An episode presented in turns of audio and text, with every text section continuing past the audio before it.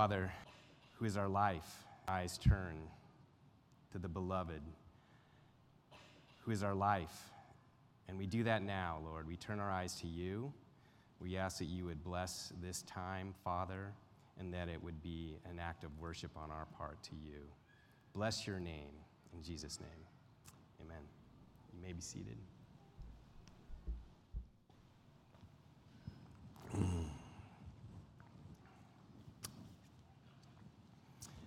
So tonight, wow, am I, am I really loud? Sounds loud. I'm echoing.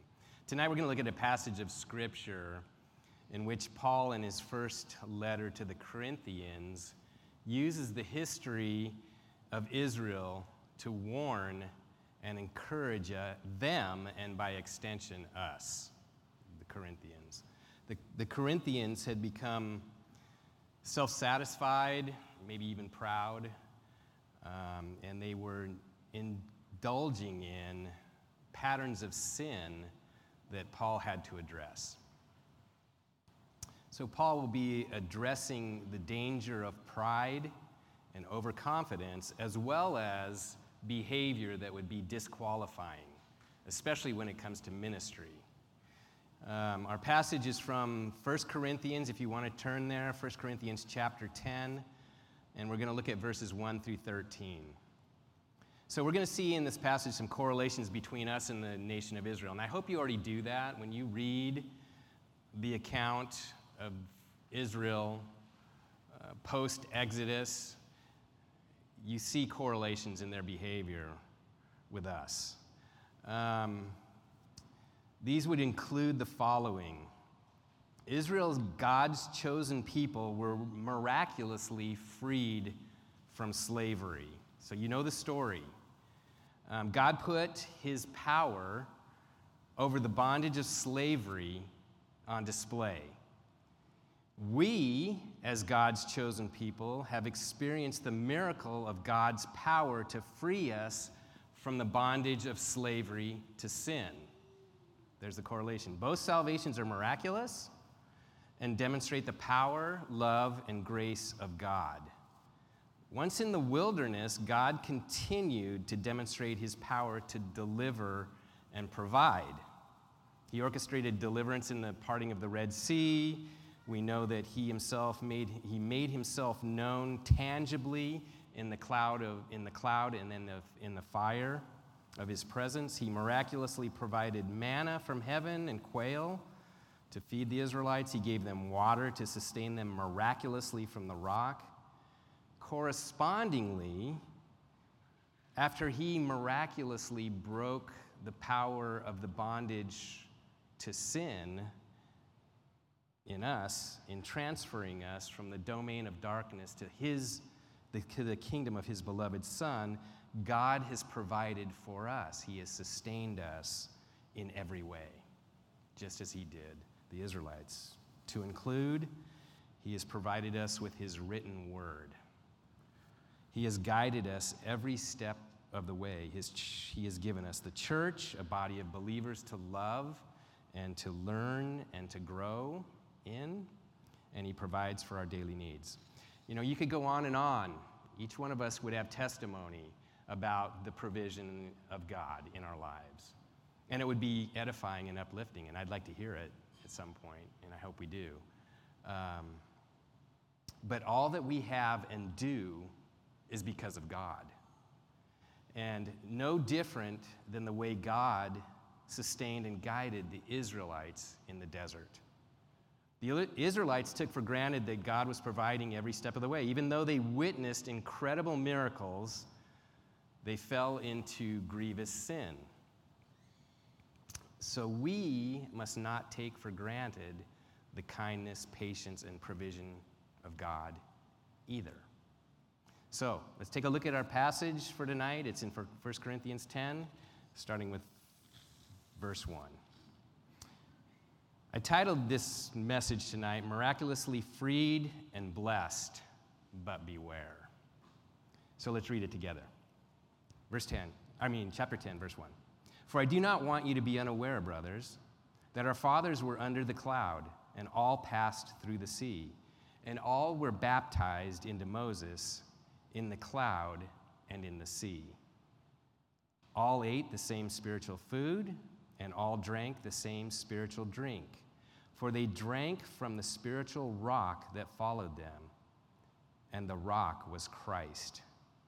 Nevertheless, most of them, God, with most of them, God was not pleased, for they were overthrown in the wilderness. Now, these things took place as examples for us that we might not desire evil as they did. Do not be idolaters, as some of them were.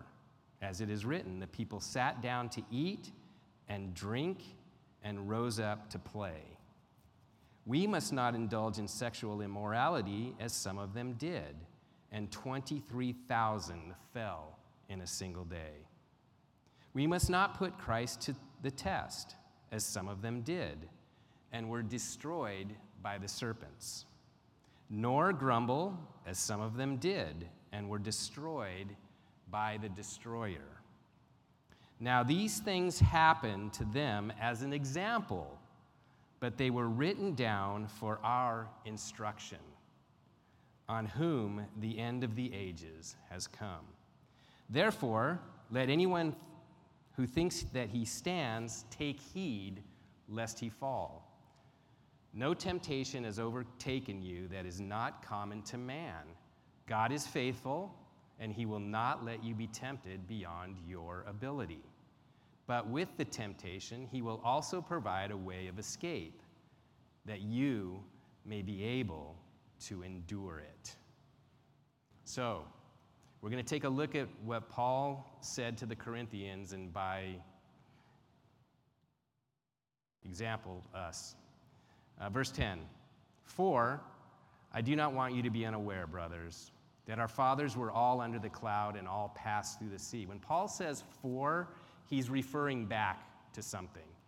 And namely, he is referring back to what he had just talked about, which is disqualifying behavior of the Corinthians, using himself as an example. Behavior that can and will disqualify you if you are in a ministry position as well. That's the theme of what he is about to discuss with them and, by extension, us. Paul describes the experience of the Israelites under God's miraculous provision. All of them experienced the cloud of God's presence and had passed through the Red Sea. They all, in verse 2, were baptized into Moses in the cloud and in the sea. So, what does that mean? What it means is that they were all identified with their leader, Moses, in those experiences. All the people and Moses sang a song about that experience, and it's found in Exodus 15. I'm going to read it to you because it's magnificent. And it says in verse 1 of chapter 15 of Exodus Then Moses and the people of Israel sang this song to the Lord, saying, I will sing to the Lord, for he has triumphed gloriously. The horse and his rider he has thrown into the sea. The Lord is my strength and my song, and he has become my salvation.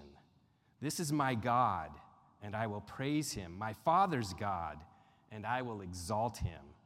The Lord is a man of war, the Lord is his name. Pharaoh's chariots and his host he cast into the sea, and his chosen officers were sunk into the Red Sea. The floods covered them. They went down into the depths like a stone. Your right hand, O Lord, glorious in power, your right hand, O Lord, shatters the enemy. In the greatness of your majesty, you overthrow your ad- adversaries. You send out your fury, it consumes them like stubble. At the blast of your nostrils, the waters piled up. The floods stood up in a heap. The deeps congealed in the heart of the sea. The enemy said, I will pursue. I will overtake. I will divide, divide the spoil. My desire shall be, shall have its fill in them. I will draw my sword. My hand shall destroy them. You blew with your wind. The sea covered them. They sank like lead in the mighty waters. Who is like you, O Lord, among the gods? Who is like you, majestic in holiness, awesome in glorious deeds, doing wonders. You stretched out your hand, the earth swallowed them. You have led in your steadfast love the people whom you have redeemed. You have guided them by your strength to your holy abode. The peoples have heard, they tremble. Pangs have seized the inhabitants of Philistia. Now are the chiefs of Edom dismayed. Trembling seizes the leaders of Moab. All the inhabitants of Canaan have melted away. Terror and dread fell upon them. Because of the greatness of your arm, they are still as a stone till your people, O Lord, pass by. Till the people pass by whom you have purchased. You will bring them in and plant them on your own mountain, the place, O Lord, which you have made for your abode, the sanctuary, O Lord, which your hands have established. The Lord will reign forever and ever. That was Moses and all the people singing about what they had just experienced in the deliverance of the Red Sea. You can see that they had the right view of God in the singing of that song.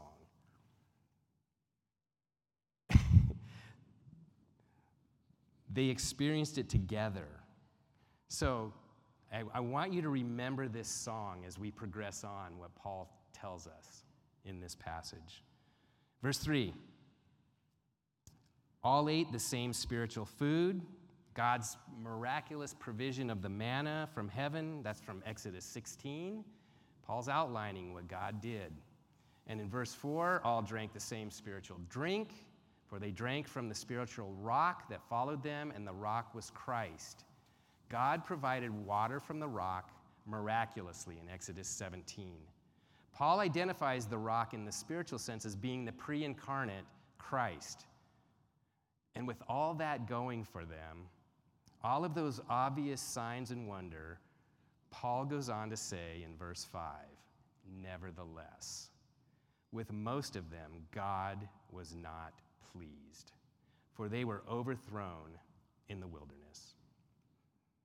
God had reason for displeasure. He says most, not all, but most of them were overthrown, killed, or died in the wilderness. We know from the account that only Joshua and Caleb entered the promised land out of millions, including Moses and Aaron. Paul gives us one of the reasons for the written account of God's faithfulness and, Israel, and the Israelites' unfaithfulness. Here it is. It was for us to learn from. He says in verse 6 Now these things took place as examples for us, that we might not desire evil as they did.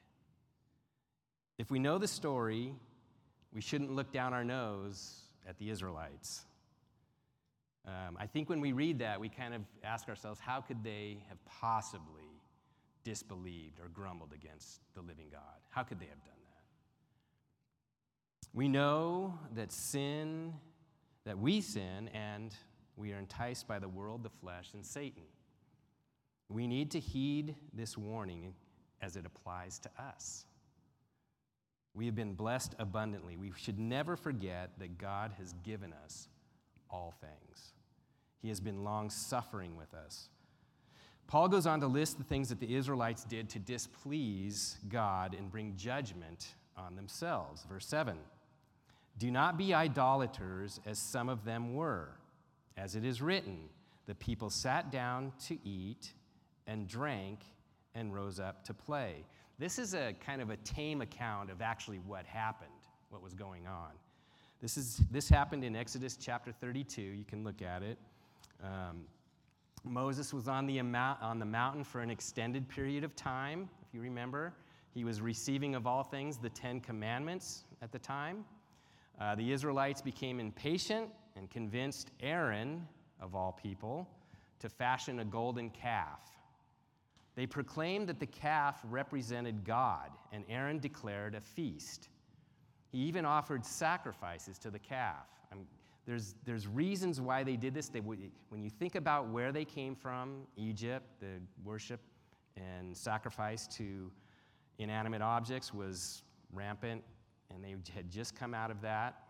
They tried to do it in a way that they, they um, described it as worshiping the living God in the calf, but it was idolatry.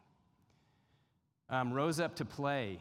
When he says they sat down and ate and got up to play, they rose up to play, literally means they were having sexual relations. So, in this situation where they are impatient, they get Aaron to sin and offer him gold. He makes a golden calf, and gluttony, false worship, and sexual immorality takes place. So, Moses, when he came back, as you know, was not pleased. Um, God was not pleased. Um, for us, we don't necessarily fashion idols out of wood or metal. Our idolatry, our idolatry begins with us, self love, and then moves out from there. In verse 8, Paul admonishes the Corinthians who are dabbling in the very same things. Verse 8, we must not indulge in sexual immorality, as some of them did. And 23,000 fell in a single day. This refers to the time when Israel was enticed to play the harlot with the women of Moab. If you've read that in Numbers, it's in chapter 25. They also bowed down and worshiped Baal. After having seen all the things that God has done, the deliverances, the miracles, they committed this grievous sin. God killed 23,000 in a plague that indulged in this. We play the harlot by loving someone or something more than God. And you can identify that by taking inventory in your own life. Paul continues by outlining two more instances of sin committed by the Israelites. Verse 9 We must not put Christ to the test, as some of them did and were destroyed by serpents. This refers to the Israelites speaking out against Moses and Aaron in Numbers 21. The account goes like this this is Numbers 21, verse 4, beginning in verse 4. From Mount Hor, they set out by the way to the Red Sea to go around the land of Edom. And the people became impatient on the way. And the people spoke against God and against Moses. Why have you brought us up out of Egypt to die in this wilderness? For there is no food and no water, and we loathe this worthless food. The Lord sent fiery serpents among the people, and they bit the people so that many people of Israel died. And the people came to Moses and said, We have sinned, for we have spoken against the Lord and against you. Pray to the Lord that he take away the serpents from us. So Moses prayed for the people. And the Lord said to Moses, Make a fiery serpent and set it on a pole, and everyone who is bitten, when he sees it, shall live. So Moses made a bronze serpent and set it on the pole. And if a serpent bit anyone, he would look at the bronze serpent and live. We know the reference that Jesus made to being raised up and to look upon the serpent with faith, and you will be saved. Paul goes on in verse 10. So don't, don't test the Lord. In verse 10, don't grumble nor grumble as some, as some of them did and were de- destroyed by the destroyer. Verse 10 refers to the incident in Numbers 16 when the people grumbled about deaths related to Korah's rebellion. If you know the story about Korah's rebellion, after God judged them and took them out, the people rebelled or grumbled about the people that were killed, saying, in number 1641. But the next day, all the congregation of the people of Israel grumbled against Moses and Aaron, saying, You have killed the people of the Lord. So God sent the destroyer to kill 14,700 people. The same destroyer angel that killed the firstborn in Egypt in the 10th plague. Paul goes on by reiterating why these in- incidents were documented in Scripture. What were they for? In verse 11, now these things happened to them as an example, but they were written down for our instruction. So sometimes when you read about Israel, you go, that's not me. I'm, I'm not like that. I'm so glad I'm not like that, even. But the fact is, those things happen to them as an example and for our instruction. So keep that in mind. The Israelites' behavior is the example of what not to do. We must take heed and listen. We are not above these sins. Our heritage as believers does not exempt us. If we, like the Corinthians Paul is addressing, are dabbling in any of these sins, we must put them to death. God does not deal with sin and us the way he did then. But sin is still worthy of death. For us, it was the death of our beloved Savior, Jesus Christ, who took it all on himself.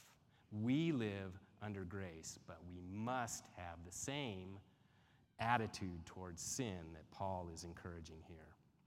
Sin is worthy of death. We are under grace. Our behavior, though, can disqualify us if we're indulging or destroy our reputation. There are consequences. Paul says that we are the ones on whom the end of the ages has come. That's what he said, on whom the end of the ages has come. He's referring to this age, the church age, post the post resurrection and ascension of Christ. We are the ones at the end of the ages that has come. Paul reminds us in verse 12 Therefore, let anyone who thinks that he stands take heed lest he fall. Don't be arrogant. Don't think that your standing in church, your community, your maturity in Christ will exempt you from temptation that leads to these sins. Don't look down on the Israelites. We are with them. So, we have the serpent, the example of the serpent raised up to look on in faith in Christ our Lord. Take heed lest you fall. Don't become despondent either. How do you how do we do this? How do we not do this? How do we not emulate what they did? Because I can say to you and to myself, we're pretty quick to grumble and complain. And it is no less a sin than it was then. Yet, the wrath that we deserve was poured out on our Savior. Don't ever forget that. Verse 13, here's the encouragement. This is where Paul ends with some encouragement for us. No temptation has overtaken you that is not common to man. God is faithful, and he will not let you be tempted beyond your ability. But with the temptation, he will also provide the way of escape, that you may be able to endure it. So, temptation is a normal thing in the fallen world. That's what Paul's saying. Get used to it. It's, it's going to happen. It has a purpose, though, and we're all faced with it. It can be temptation that results in sin or temptation that results in righteousness.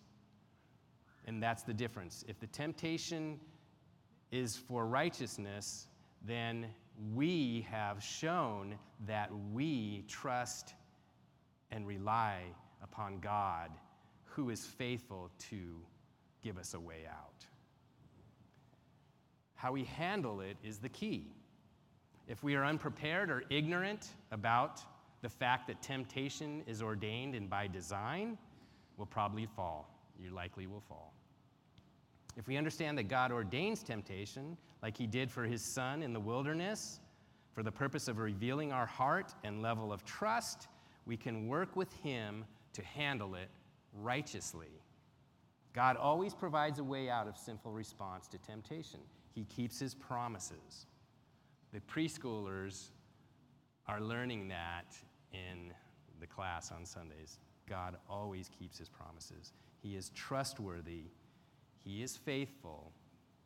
Seek him when temptation comes and come out on the other side righteous in your refusal to sin in it. Let's pray.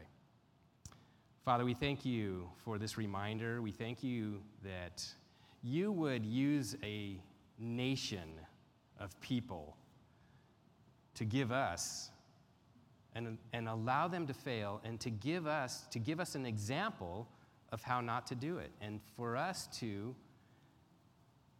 take note and to heed and to avoid and understand that the temptations they faced and fell in, we face today. And we have the promises that you give to find a way out. I pray that we would go to you the moment temptation comes and inquire of you as to the way out. Because I believe you will reveal it. So we ask that you would do that. We thank you for this time together, and we love you. We bless your name in Jesus' name. Would you please stand?